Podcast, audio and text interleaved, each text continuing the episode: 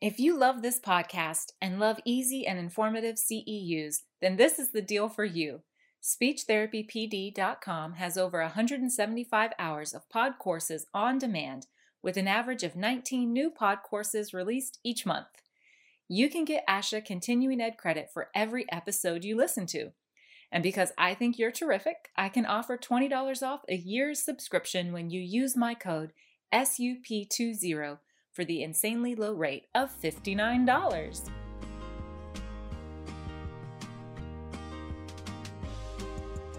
Dr. Davetrina Seles Gadson joins me this week for a look into health related quality of life measures.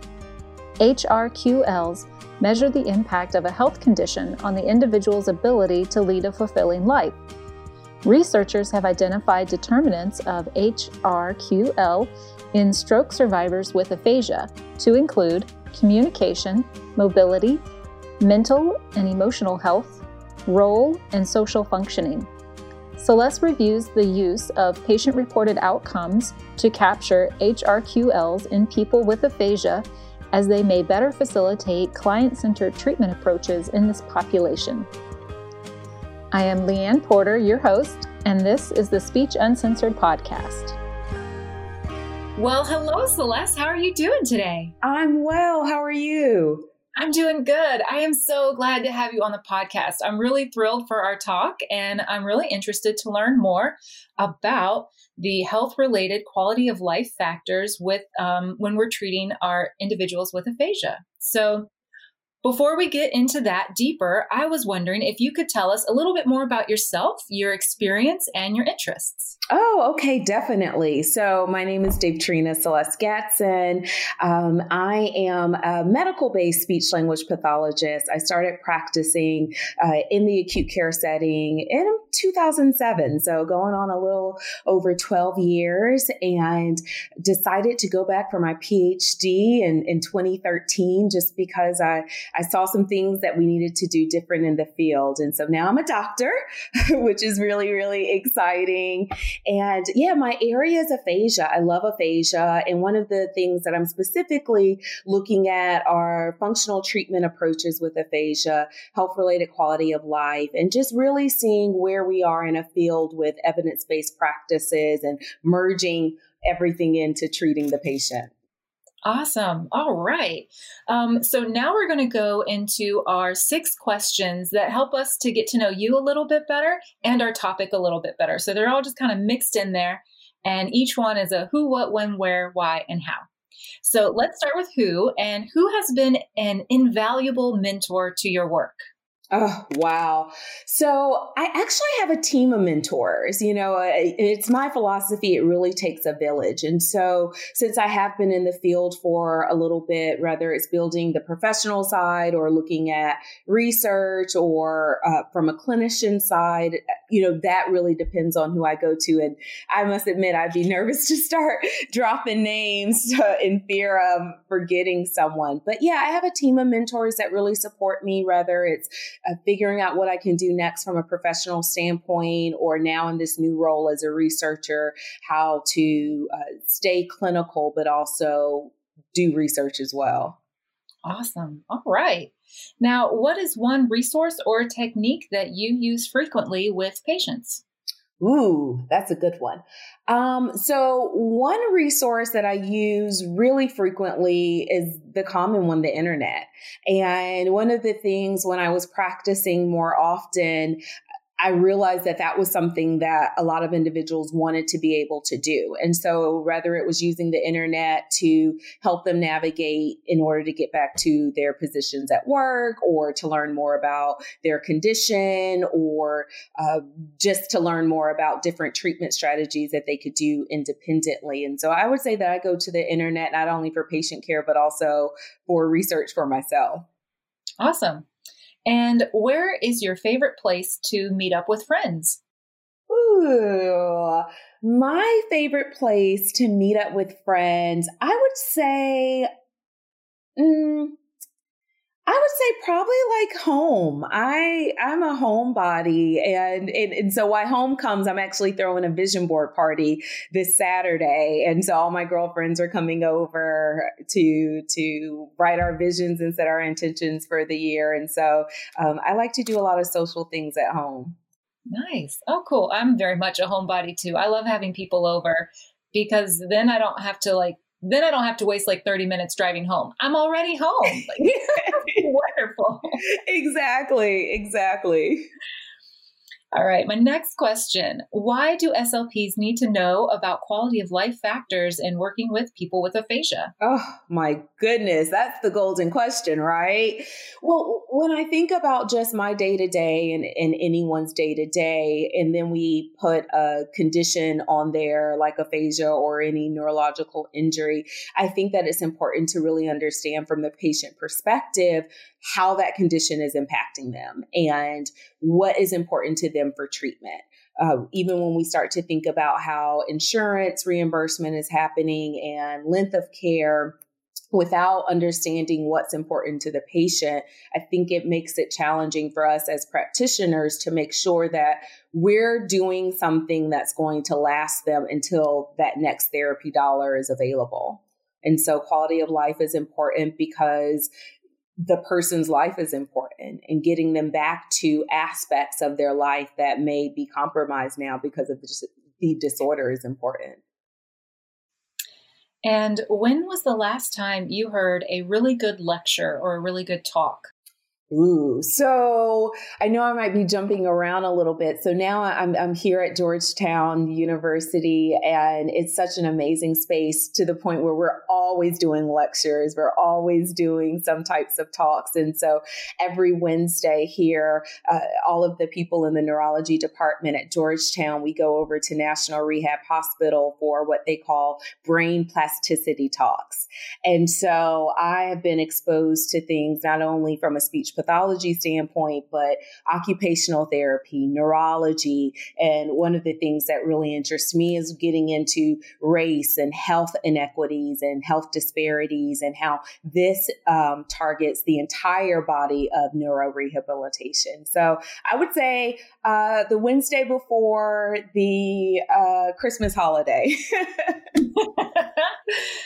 awesome. Oh man, I'm so jealous. That must be really good stuff, just like you've explained, uh, coming from all all different angles of what the patient's getting in the hospital. You know, because we're all part of a working system that's contributing to their overall recovery. So Right. Yeah. And I think that that's the part that is so welcoming to be in that space is that you do have all of these collective minds together and not just the rehab pieces, but the medical doctors. And one of the things that I love being a speech pathologist, because there aren't a lot of us in, in that, in that room, in that setting, is that people are really looking to us to help guide uh, the cognition piece, to help guide the communication piece. And so so I, I'm excited that everyone has a lot of the same dialogue when it comes to it's neuro rehab. We need to get these individuals better, but also recognizing that speech and language play a huge role in that. All right. So, my last one is how do you stay current with the evolving practices in our field? Well, okay. So, you just told me one way. Anything else? Uh, definitely CEUs. Uh, one of the things where I am now in my career is really diversifying my portfolio and, and diversifying my knowledge base. And so recently I was able to attend the Academy of Neurorehabilitation conference and, and really hear from a global perspective what's going on with neuro rehab. And so I'm trying to keep my hands in a lot of stuff right now just to really be able to treat the whole patient. Wow, that's really exciting. I'm so looking forward to digging more into your brain and the rest of our talk. So now we're going to transition into our discussion period um, where we're going to really flesh out a lot of those ideas that you mentioned during our get to know you and get to know the topic section. So um, let's go ahead and talk more about those health related quality of life and why it's so important. Yeah. And so one of the things, and I don't know how our time works, um, one of the things when I when I'm talking about health related quality of life to individuals, I always have this little assignment that that I do. And so, you know, I, I put a minute on the timer. You know, if we have time, we could do 10 seconds on the timer. And I have individuals. Do we have time? Can I do 10 yeah, seconds? let's do okay, I'm game. Let's go. All right, so 10 seconds on the timer. And what I want you to do is within that 10 seconds, write down everything that you've done within the last 24 hours. Okay. Okay, ready? Yep.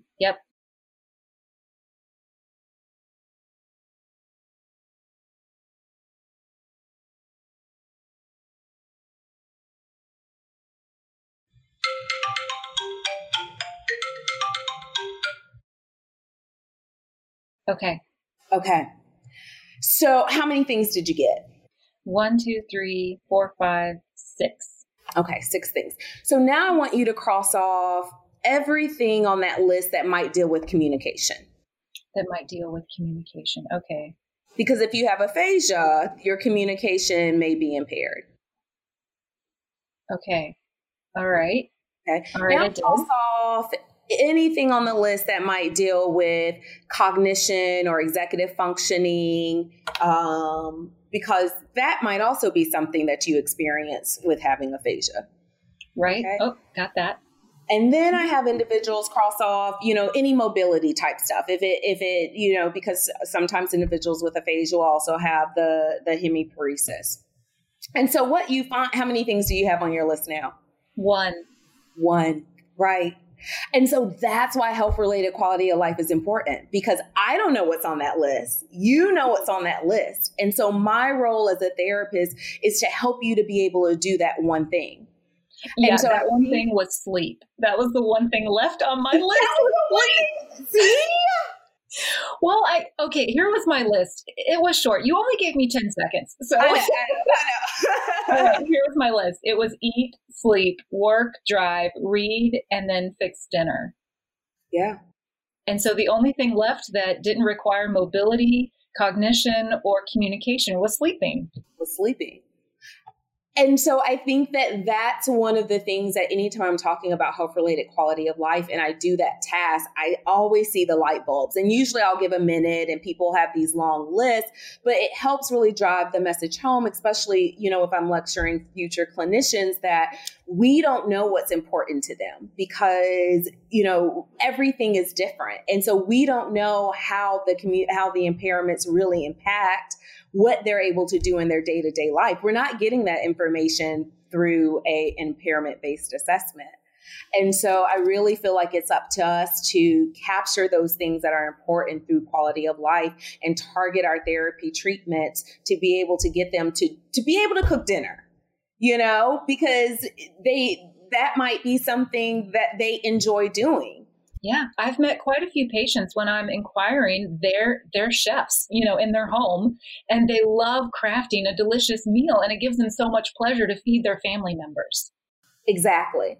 And so if we aren't asking those questions, then we're not allowing ourselves to to partner with, you know, OT or partner with some of the other disciplines that can help support that ultimate goal for the client. Yep, well, I'm on board. That was very clearly explained, and now it is impactful. Like it's, it is. It just clarifies that. It's like we do so much more than lip service. Like, yes, of course, quality of life is important because we care about people and we care about them getting back to their life. Um, but when you really illustrate it that way, it's very eye opening. So Right, right. Because then those are the things that those are some of the things that we're dealing with with those individuals. They go from being able to do those six things independently to now they're not able to do those things. And so what if we can bring them back into at least being able to do some of them within our time frame that we have with therapy dollars? Okay, so um, we're looking at uh, health related quality of life. So we need to measure it at the beginning and kind of during and post therapy. So there should be ways that we can track improvements from our interventions related to their quality of life. Right. So, how do we measure this? What are the tools available for us?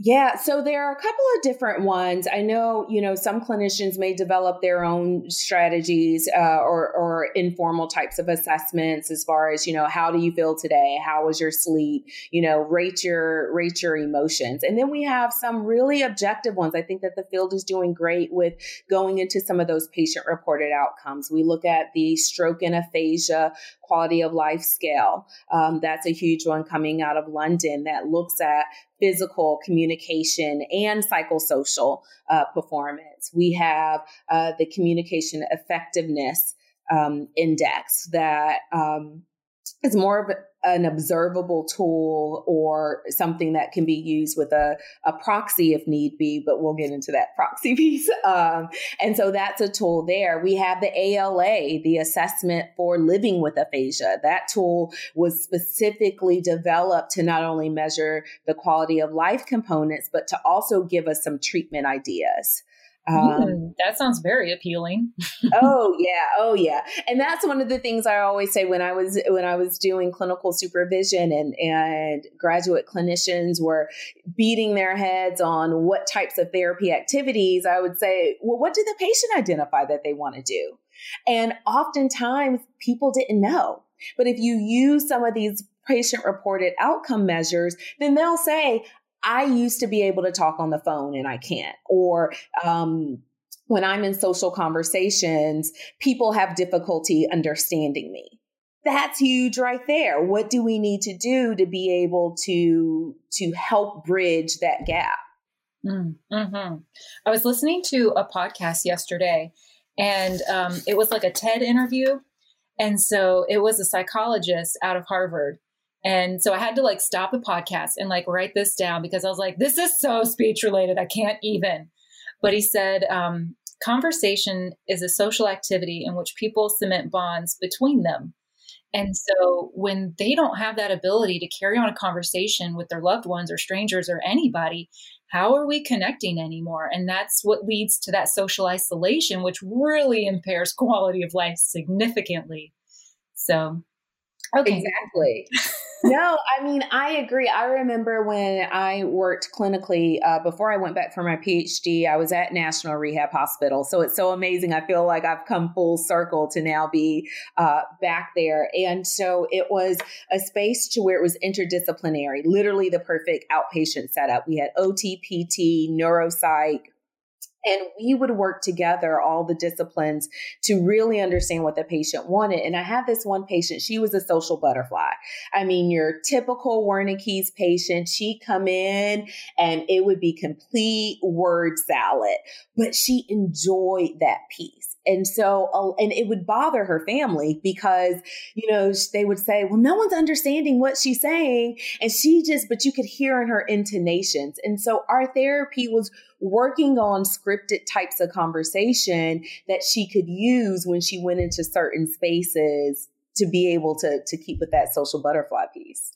That's awesome. I love that because I think a lot of people, when we um, have a person with Wernicke's on our caseload, we might get like, okay, how, what do I do? How do I address this? So I really love the example that you gave and capitalizing on what was important to the patient and what skills they had and the tools that are available to us. I really like that.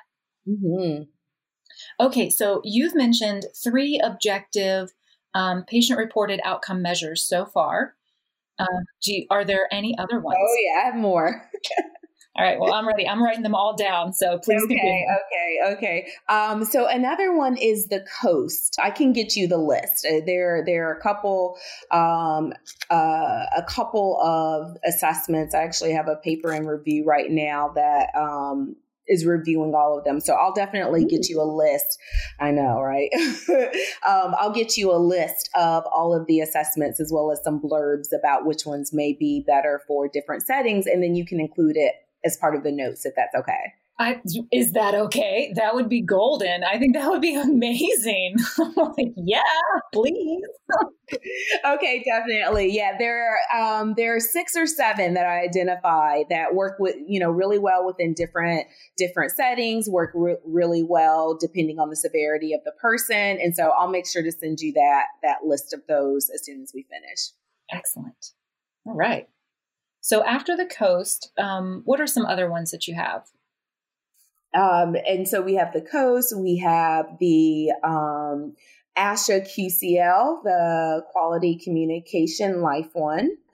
That one's a good one. Um, very, very uh, easy, focused, um, straight, straight and down, so to say. Um, okay. I think I've used the Communication Effectiveness Index. Um, is that one also looking a little bit at motor speech wise as well?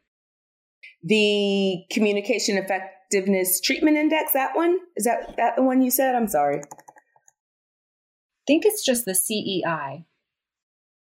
Oh, um, that one I'm not familiar with. Now, the CETI, the SETI, is one um, that looks at communication. I believe communication competence, uh, but that's a that's a one that's really good for proxy as well. And so, you know, some scholars may we some scholars may disagree with me on this one, um, but I'm always very cautious when I allow a proxy, uh, a, an individual's family member, to rate their quality of life. And you know, the argument on why people say that you should do it, especially if someone has severe aphasia and things of that nature, is because the individual's reliability could be wrong. You know, they may not be able to reliably rate their quality of life. And so then how do we know that this is really what it is?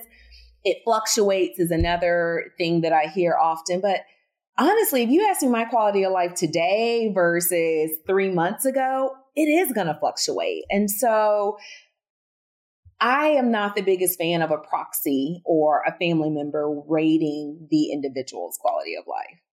Mm-hmm. What Is do that, think that? yeah, I, I can see the argument against it because um, they might have a different perspective on what their loved one is actually going through. It might be, um, I don't know how to ex- explain it. Like maybe they have a rosier picture, or maybe not. Maybe they think that their loved one is um, has a much much worse off quality of life than maybe what that individual is experiencing. So I could see where when it's coming from somebody else's perspective, it may not be as accurate. Um, at the same time, if the patient's unable to fill it out, I mean, the closest thing you're going to get is the person who lives with them, cares for them day in and day out, and and knows when that person's getting frustrated about things. Right. You know? Right. Right. So I agree. I think that there's room for both. Um, I'm just a huge advocate of let's definitely try to get it from the, the patient first. Um, and I did did pull up COAST, so it's the communication outcome after stroke test. After stroke test. Mm-hmm. So we have the ALA, the assessment for living with aphasia, the COAST communication outcome after stroke test, the um, I said the ASHA, the ASHA QCL is another another really good one. And what was the very first one you mentioned? All I wrote hmm. down was it was out of London. the sake uh, well I, I, was corrected last time i said this uh, it's the it's the stro- it's the um, stroke and aphasia quality of life scale i say SAQUAL, but i think that's part of my southern accent that that slips into that, slips into that one. Well, like um, you know the Ross Information Processing Assessment, mm-hmm. and it's it's abbreviated RIPA. So I'd never heard anyone say the acronym before. So in my head, I was like, "Oh, it's the RIPA." like apparently, it's not. Um, but I will never change it. So it's the RIPA forever and ever. Yeah, that's right. And I'm trying to make it a thing. So, you know, if you feel like using it, go for it. I'm here for it. RIPA all day. Um, another one, the communication disability profile, and again, I'll send I'll send you all of all of these. This is a longer one, um, but it's one that that definitely assesses uh, activities, participation, emotions, and uh, the community integration questionnaire. So this is one that I've used in place of the the CD, the CETI one, because it is really really simple. It's 15 questions. It was recently um, adapt or not recently, but it was adapted uh, it was originally for individuals with traumatic brain injuries. Uh, they adapted it by including some pictures. And so, downfall is we're just looking at the community integration piece, but I feel like it still gives you some information about possible things to, to work toward. Hmm, excellent. All right. I love that. Any, basically, anything that's going to help me out, like help me, help them, help us all out. It's, it's golden. Um, and I think that's what we want help with to see is how to go from the identification to the creation of goals to the out the desired outcome that the patient is after by coming to see us for services. Mm-hmm, mm-hmm. And so it sounds like these um, health related quality of life scales, indexes, and everything else um, do that for mm-hmm, us. Mm-hmm. Yeah, I think that it that it's a great tool to help bridge what we already know from an impairment base. You know, by no means do we not need the impairment. We we need that piece because we need to to, to structure and, and have those mass practices to help recover those systems. But when I think about structuring therapy in the context, I think, you know, being able to put it in a context that's most important for the patient is is uh, is successful. Now, um, I have a, another question about these indexes. Um, how are they standardized or normed? Do they are they used with the uh, variety of patients and cultural influences and backgrounds that are prevalent across the United States, so that they could really reflect what people care about when it comes to communication. Because one thing you mentioned earlier is, um, you know, sometimes if we're doing an assessment, we'll be like, oh, okay, I see these are your problems. Okay, you didn't mention this earlier. I went off on a tangent. so um, we're doing an assessment and we're like, okay, these are your problems. But the patient's actually like, I don't really care about these. I want to work on this instead. So I'm wondering if any populations in our um, country would get some of these um, quality of life scales and be like, I mean, maybe this one, maybe that one, but like it doesn't really represent my needs. Mm-hmm, mm-hmm. Oh, that's such a great question and one of the part of my crusade. so, unfortunately, one of the things that I found when I was doing my dissertation research, and so for my dissertation, I looked at quality of life of African American stroke survivors. And I you know, there's not a lot of information out there on African Americans with aphasia, which is why it was something that was really um, of interest to me. And so when we look at quality of life across the board when it comes to certain cultures and ethnicities, oftentimes, unfortunately, that information is not reported.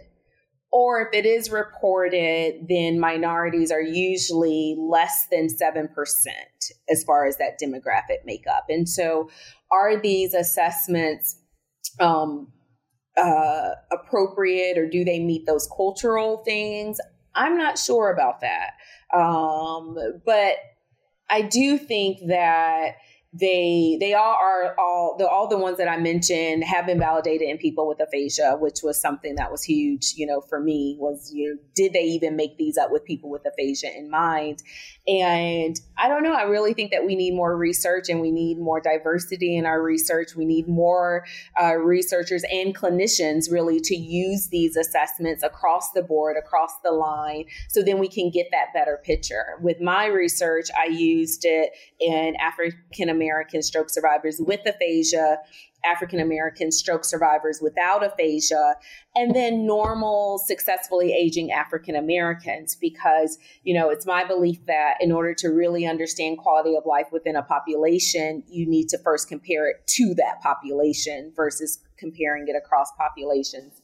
And and some of the things that i found was that social support was huge. Social network was huge. And so these are things that the research has already identified as you know important indicators of quality of life. And so i was glad that those measures even though they don't specifically um, um, target those cultural differences were supportive of that that same result.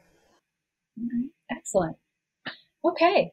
So um, can we talk a little bit more about how some of these quality of life indicators will translate into therapy ideas. Um, do you have an example you could share where you used it and it did, you know, step one, step two, and it kind of carried on? Oh yes, yes, yes. So I was, and I actually just just shared this story on, on, one of my social media platforms. And so my my one my one Wernicke social butterfly, uh, we used a scale, and that was it was back in 2013. So I can't recall the exact scale that we used, um, but she identified. Actually, it was. It wasn't. Um, oh, it's gonna get me. I can't think of the name of it but it was a scale that identified things that you like to do. And so it wasn't one of these ones that I mentioned, but it was more of like a card sorting type of task. And so you would put, you know, if it was something that you wanted to do more, then you would put that activity in one pile. If it wasn't something that you identified with, you put it in the other pile. So things like in this case, things like bird watching. that wasn't something that this particular patient wanted to do, but she loved gardening. And so, as part of our therapy, she had to teach me how to pot a plant. And we i mean and it took some it took some things because we have wernicke's aphasia. And so you know we went through all of the the steps and when i was confused i didn't do it right. And so this was something that took place over a couple of sessions. So we just didn't start with the pot and the plant. We worked through her giving me steps and then after we got that down then we actually brought in the actual materials and she had to talk me through how to do it with the objects in place and now you know I'll, I'll send you a picture, but here mm-hmm. here's part of the plant here. Oh, and wow. it started it started super small. So this is part of it. It got so big that I had to cut it off and repot the other piece. And I'll I'll send you a picture, but the other piece is now draped along my door frame because it's so huge. Oh, and so love it when I did my dissertation talk, I had a, a, picture of the the pot, the the plant that we started and how it grew, and it just really solidified for that moment that in that therapy session we were working on all the goals. We were working on you know her condensing that that speech into something that was concise, but it was something that she was excited to do. And when I and I had never potted a plant. So for her to be able to get me to do that was amazing. So we did those types of things. Um, that was really huge. We would. She used to be a seamstress as well, and so we uh, went out into the community and went to. Um, a dress store and I had a list of questions that I needed to know about the dress. And so she was able to, to use those questions and ask. And so those are some of the th- activities that I probably wouldn't have initially planned, but because that was her, her interest, we were able to make it work. That's awesome.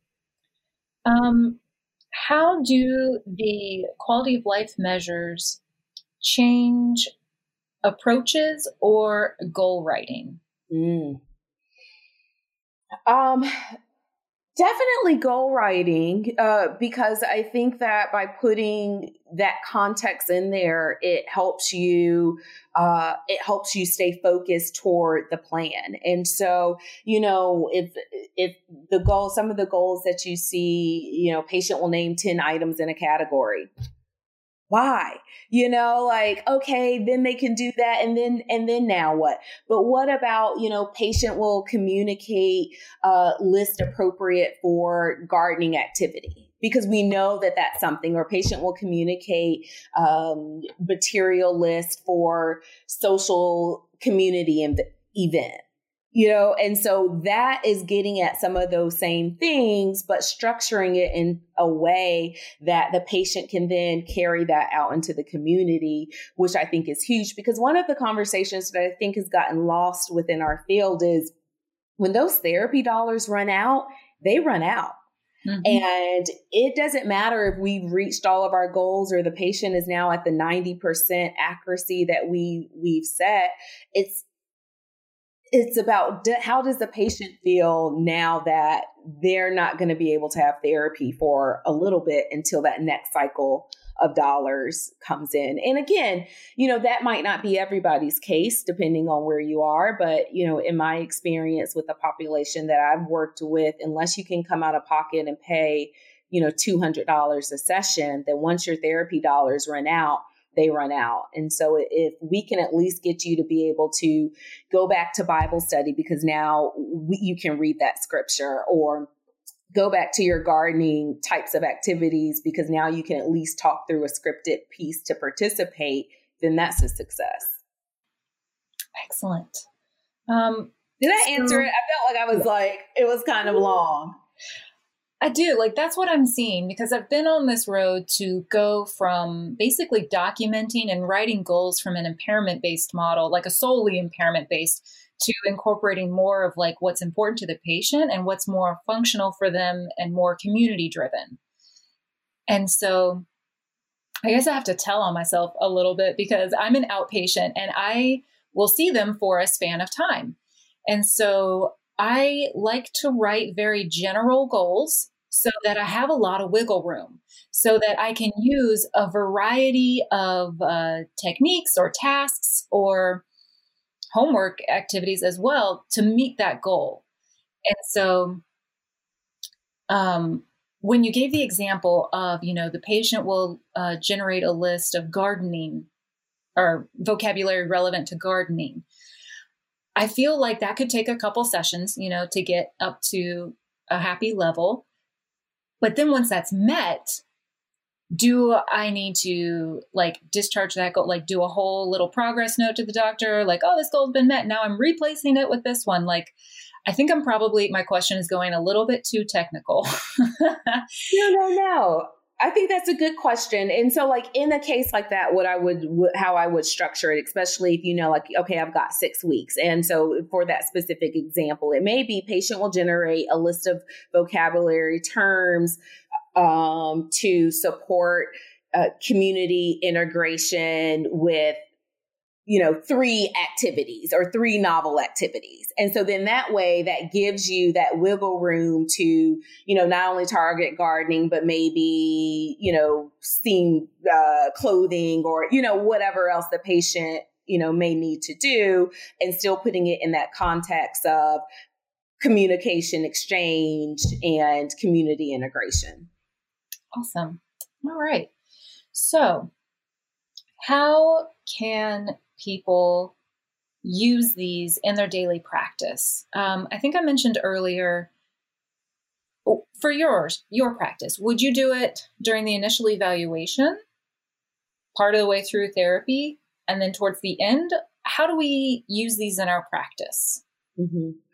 Um, I always start initial evaluation because it's my mindset that I don't know what to work on with you unless you tell me what things you're used to doing. And so, um, again, we have our impairment based things. And so, generating the list, you know, that's the impairment based piece because we're looking at that word fluency and organization task. But actually putting that in the context of the the actual therapy activity or the rest of that goal the patient can give us that information and so i do that right off right off um, right off the gate. I always administer those, and then I usually check in. Um, I would re-administer it, kind of depending on where they were uh, with the goals that they've already done, um, and see if anything's changing. But you know, also very cautious not to administer them too quick because you can get a false sense of everything's great where everything could just be great because you're having some of that success with therapy.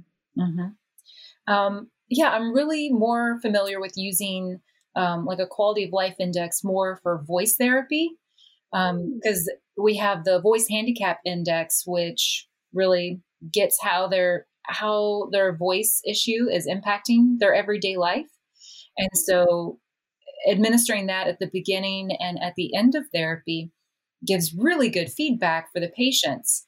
Um, I really enjoyed showing the specific um, lines or like statements that showed the most improvement to a recent patient I had. And it almost helped cement the progress of therapy in their brain, which was kind of amusing because they scored it themselves. Like they had no help from me.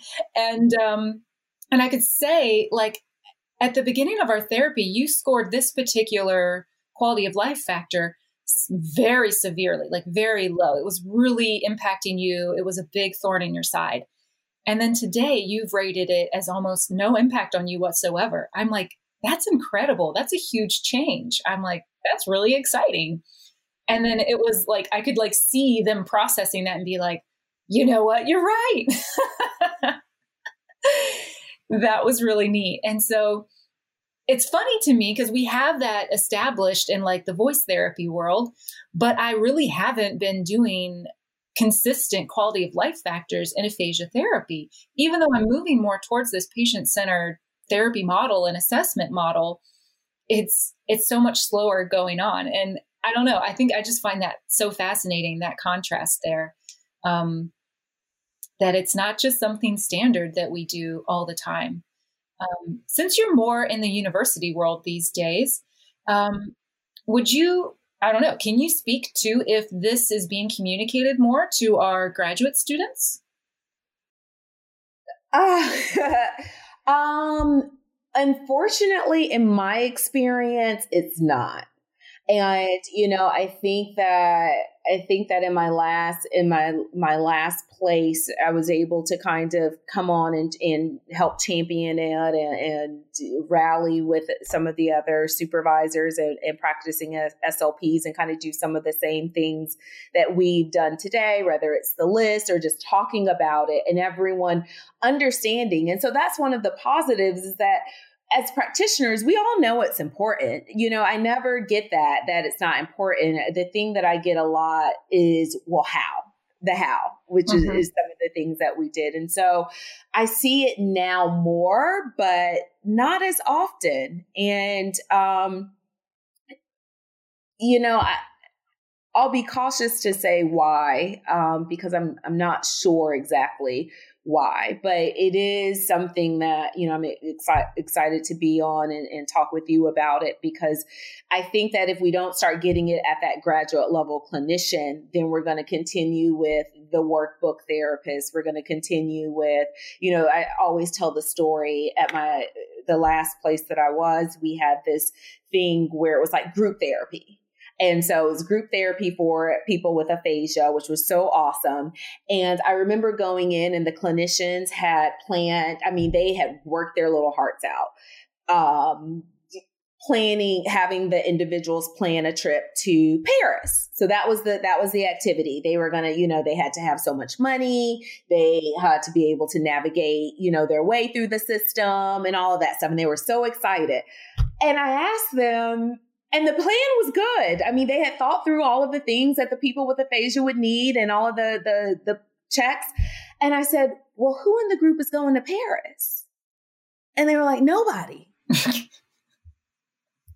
why are we having them go to Paris? Why don't we have them take the you know plan a trip on the local transportation system, you know, to the movie theater. And then that's something that we could actually do at the end of therapy. And so I find that once the thing, the light bulb goes off, people get it. But I just think we're still so stuck in, you know, I'm the practitioner, I'm the expert, I know what you need to do to get better. And it's just about giving those reins back.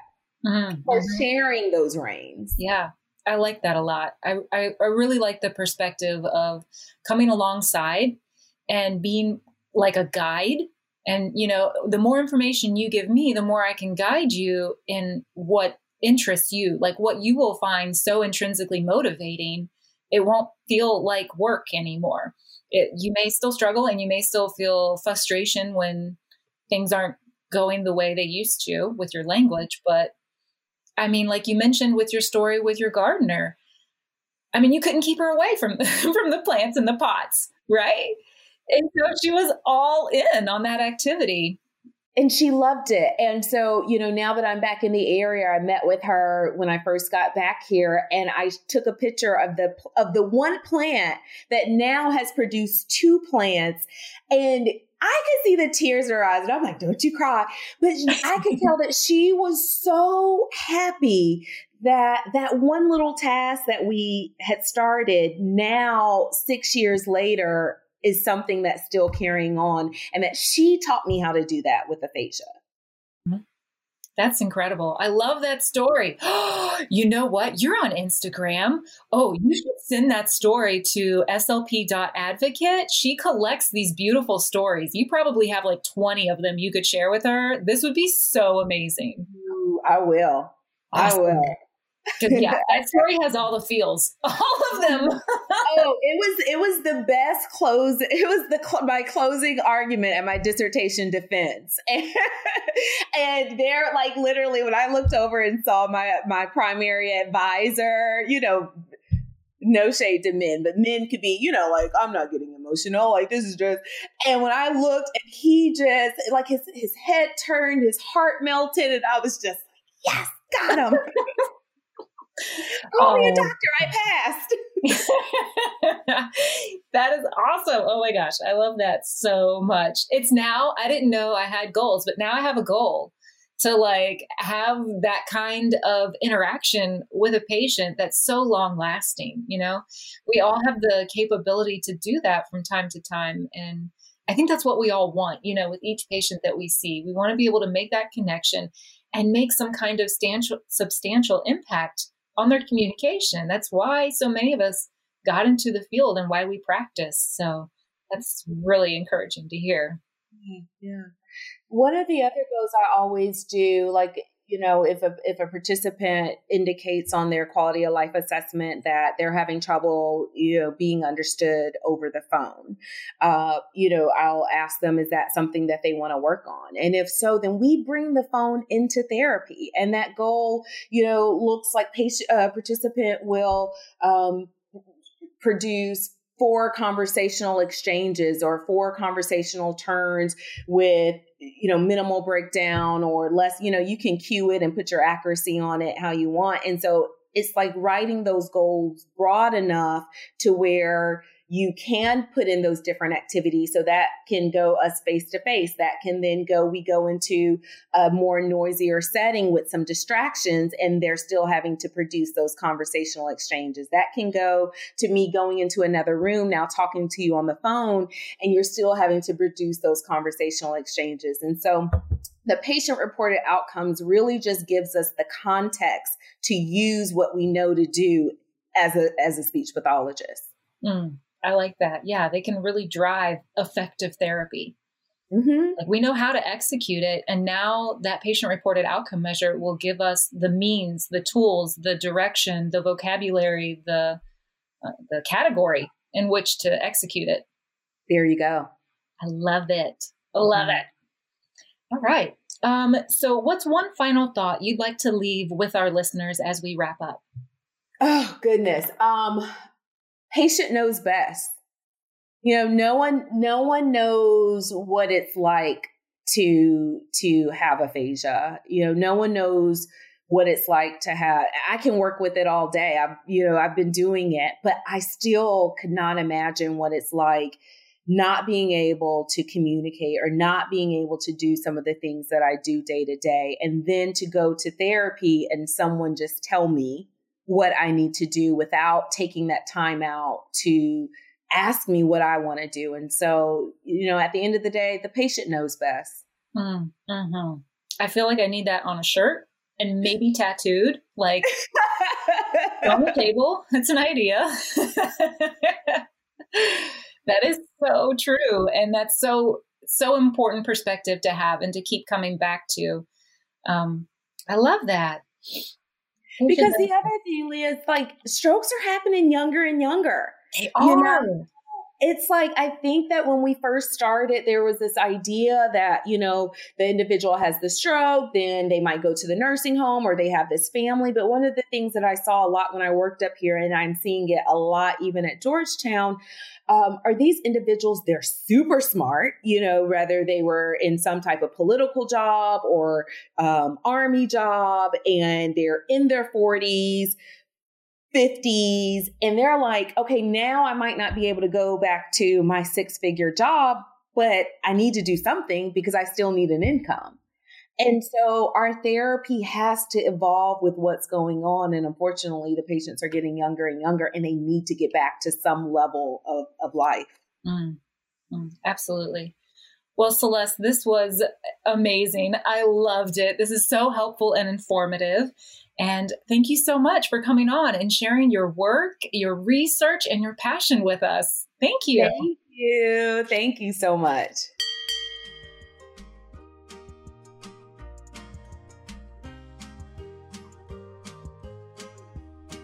Thanks for listening to another edition of the Speech Uncensored podcast. Show notes with links to resources mentioned in the episode are posted on speechuncensored.com. I'd love for you to subscribe to the podcast and leave a thoughtful review on Apple Podcasts. Shout out to the hardworking team at speechtherapypd.com for their sweet editing skills and for sponsoring ASHA CEU credit for this episode.